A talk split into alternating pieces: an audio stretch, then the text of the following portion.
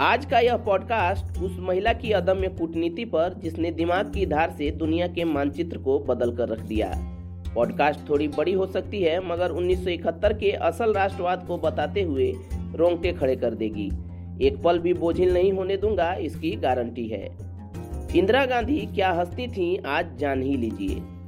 अप्रैल 1971 में पाकिस्तानी सितम के मारे पाँच लाख बांग्लादेशी शरणार्थी हिंदुस्तान में शरण ले चुके थे।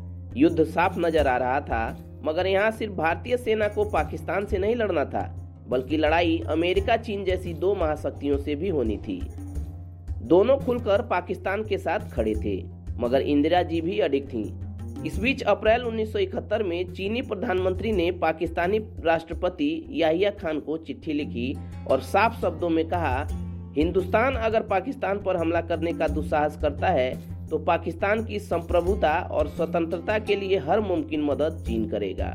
संदेश साफ़ था कि भारत पाक युद्ध हुआ तो चीन पाक की तरफ़ से भारत पर हमला करेगा। उधर अमेरिकी राष्ट्रपति निक्सन तो हिंदुस्तान और हमारी प्रधानमंत्री इंदिरा जी से नफरत करते ही थे। वो कहते हैं, हिंदुस्तानी अच्छे लोग नहीं होते, जबकि पाक राष्ट्रपति याहिया खान को खूब पसंद करते थे। तो क्या इंदिरा डर गईं? जी नहीं। इंदिरा जी को यूँ ही आयरन लेडी नहीं कहते। वो चीन, अमेरिका, पाकिस्तान से एक साथ भिड़ी।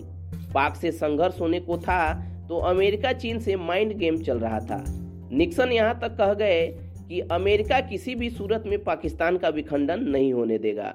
शायद वो इंदिरा को ठीक से जान नहीं पाए थे। अब यहाँ से शुरू होता है असली खेल।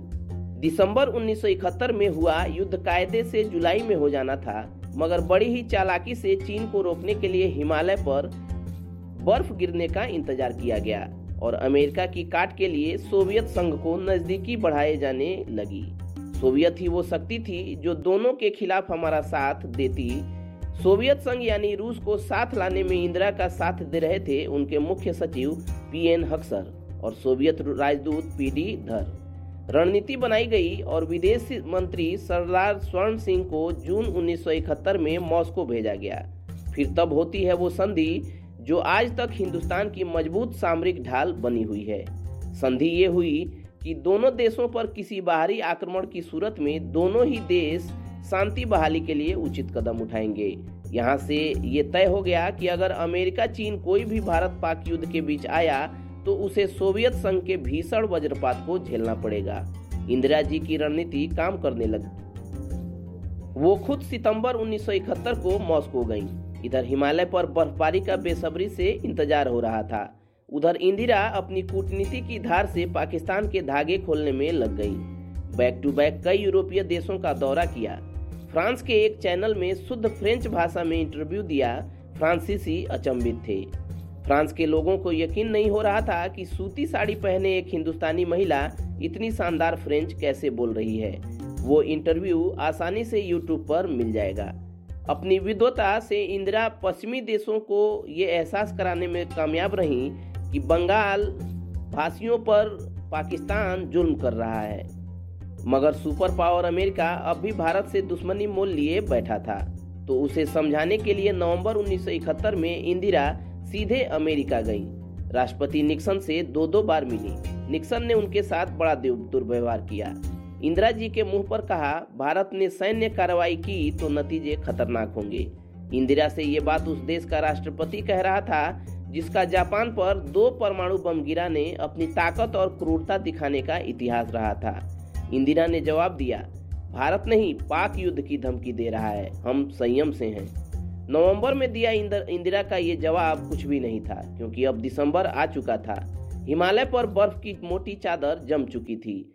चीन कुछ कर नहीं सकता था और अमेरिकी राष्ट्रपति निक्सन की बोलती बंद करने के लिए पाकिस्तान के दो टुकड़े करने का सही यही सही वक्त था। तीन दिसंबर 1971 को इंदिरा के एक इशारे पर सैम मानेकशॉ के शेरों ने पश्चिमी और पूर्वी पाक पर दो तरफा हमला बोल दिया। कुछ दिन पहले पाकिस्तान ने हमारी पश्चिमी सीमा की हवाई पट्टियों पर बम बरसाए थे। युद्ध उन्होंने शुरू किया, मगर खत्म तो हमें करना था। भारतीय सेना ढाका की ओर बढ़ी। कश्मीर और पंजाब में हमारे टैंकों की गूंज सुनाई देने लगी। समंदर में हलचल तब बढ़ी जब भारतीय नौसेना कराची की तरफ़ कूच कर गई।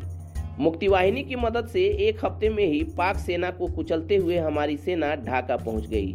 ढाका चारों तरफ़ से घिर गया। पाकिस्तान सच में काँप रहा था। पूर्वी पाक के गवर्नर ने कांपते हाथों से इस्लामाबाद टेलीग्राम किया। गवर्नर ने जो चिट्ठी लिखी, उसे ध्यान से सुनिएगा। सीना गौरव से भर जाएगा। गवर्नर ने लिखा, हमें समर्पण कर समस्या का राजनीतिक समाधान खोजना चाहिए। अगर ऐसा नहीं हुआ तो पूर्वी मोर्चे से फारिग होने के बाद भारतीय सेना का खतरा पश्चिमी पाकिस्तान पर भी बढ़ जाएगा। मतलब ये था कि बांग्लादेश तो हाथ से गया लड़ाई नहीं रोकी तो पाकिस्तान से भी हाथ धोना पड़ेगा। बात अमेरिका पहुँची। आनंद फानन में अमेरिकी एन एनएसए किसिंजर वाशिंगटन में चीनी राजदूत हुआंग से मिले। राजदूत तिलमिलाया हुआ था। किसिंजर के शब्द थे, बड़े दुख के साथ हमें स्वीकार करना पड़ेगा कि बाजी पाक के हाथ से निकल चुकी है। अब इंदिरा की कूटनीति और सेना के शौर्य के आगे दुनिया नतमस्तक थी। 13 दिसंबर को ढाका में पाक गवर्नर के आवास पर बमबारी कर आखिरी चेतावनी दी गई। अब तक पाकिस्तान को अपनी हैसियत और अपने आकाओं की कुवत समझ आ चुकी थी। उसी रात याहिया खान ने जनरल नियाजी को समर्पण का संदेश भेजा। मात्र तेरह दिन के भीतर 16 दिसंबर 1971 को नब्बे हज़ार की पाक फौज ने घुटने टेक दिए और तब हमारी प्रधानमंत्री इंदिरा जी ने लोकसभा में ऐलान किया। ढाका अब एक आज़ाद मुल्क की राजधानी है। पूरा सदन इंदिरा गांधी जिंदाबाद के नारे से गूंज उठा। विपक्षी भी मन ही मन खुद नारा लगाने से रोक नहीं पाए।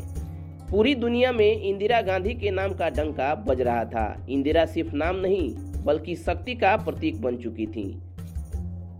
पाकिस्तानी अखबार में छपा, आज हम खून के आँसू रो रहे हैं। मज़े की बात यह कि पाक में जो मातम था, सो था इस हार से सबसे ज़्यादा दुखी भारत विरोधी अमेरिकी राष्ट्रपति निक्सन थे। तब निक्सन ने किसिंजर से जो कहा, उसे पढ़ इंदिरा जी के प्रति सम्मान बढ़ जाता है। निक्सन कहते हैं, पाकिस्तान की हार से मेरा दिल बैठ गया है। उस बूढ़ी औरत को चेतावनी दी थी, फिर भी उसने ऐसा किया। एक महिला ने विश्व शक्ति अमेरिका के गुरूर को माटी में मिला दिया। हिंदुस्तान की पुरानी छवि टूट गई। दुनिया में हिंदुस्तान इज़्ज़त का हकदार बन चुका था।